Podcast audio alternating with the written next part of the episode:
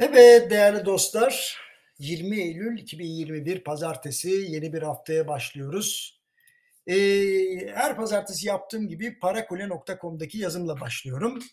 Ee, geçenlerde Türkiye e, ABD iş insanlarının oluşturduğu kanunla kurulmuş TABA EMÇEM'in bir toplantısında konuşma yaptım.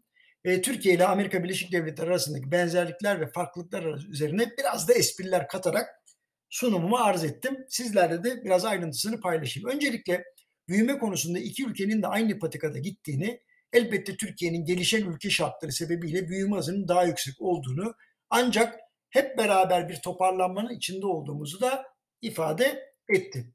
Ancak aynı durumu fert başına milli gelirde söylemek mümkün değil. Çünkü dolar cinsinden hesaplanan bu uluslararası değerlemede bir ara 4 kat gerideyken şimdi 7-8 kat geriye düşmüşüz Amerika karşısında. Şimdi Amerika Birleşik Devletleri'nde de enflasyon bizde olduğu gibi yükseliyor. Ancak Türkiye'de e, şöyle diyeyim size e, tüfe elle tutulur ekonomiye sahip ülkeler arasında en yüksek seviyede. Amerika Birleşik Devletleri'nin neredeyse dört katı kadar enflasyon var. Bizde çekirdek enflasyon da keza aynı durumda. İşsizlik rakamlarına bakalım. Amerika ile Türkiye ile benzeştiği tek süreçi diyeyim yani Amerika'nın pandemide yaşanmış geriye dönüp baktığımızda Türkiye'nin dörtte biri oranında devam eden işsizlik rakamı 2020 yılının ilk çeyreğinde ilk defa sayı olmuş. Yani yüzde 15'e falan yükselmiş. E, Türkiye'yi geride bırakmış. Ardından kademeli ama istikrarlı bir şekilde düşerek yüzde 5 civarına inmiş gözüküyor. Türkiye'de ise yüzde 12 civarında seyretmekte işsizlik. Sanayi üretimi Türkiye'de ve Amerika Birleşik Devletleri'nde neredeyse aynı iz düşümde devam etmiş. Sadece Geçen yılın Mart ve Nisan aylarında Amerika biraz daha kuvvetli seyretmiş. Türkiye'de e, Mayıs ayından itibaren yükselişe geçmiş olduğu gözüküyor. Bu yılın Temmuz ayına kadar Türkiye'deki sanayi endeksi Amerika Birleşik Devletleri'nden sürekli yüksek seyretmiş ama son aylardaki yavaşlama neticesinde iki ülkenin endeksleri üst üste çakışacak kadar yaklaşmış durumda. Ha, bu arada istihdam yaratma açısından Amerika'nın daha etkin olduğunu da eklemem lazım. Bakın işte sanayide daha fazla istihdam yaratılıyor. Türkiye'de o kadar değil. Ekonomik güven endeksleri belki de iki ülkenin en çok ayrıştığı parametrelerden biri.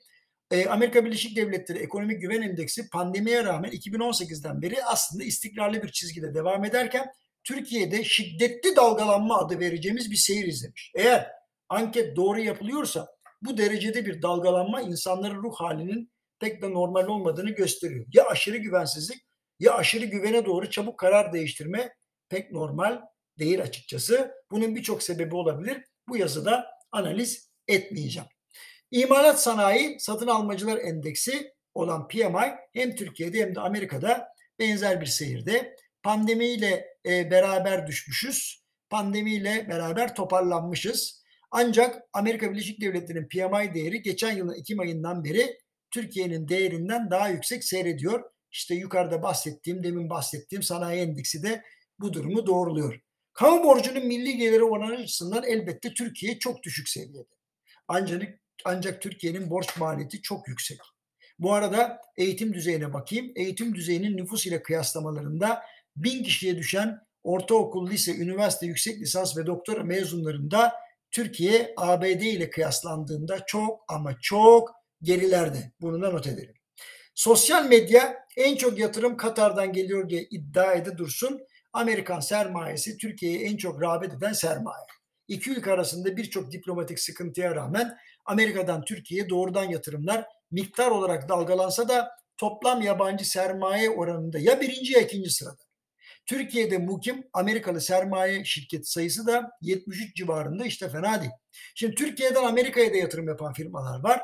Her ne kadar 2015'teki 1,5 milyar dolarlık rekor seviyeden sonra gerileme yaşanmışsa da 2019 yılında tekrar yatırımlar yükselişe geçmiş. Geride bıraktığımız 5 yılda Amerika Birleşik Devletleri'ne yatırım yapan Türk sermayesi hiçbir zaman 600 milyon dolarlık yıllık ortalamanın altına düşmemiş. Özellikle ticari e, ilişkilerin dinamik seyrettiğini söyleyeyim. Turizme geçelim.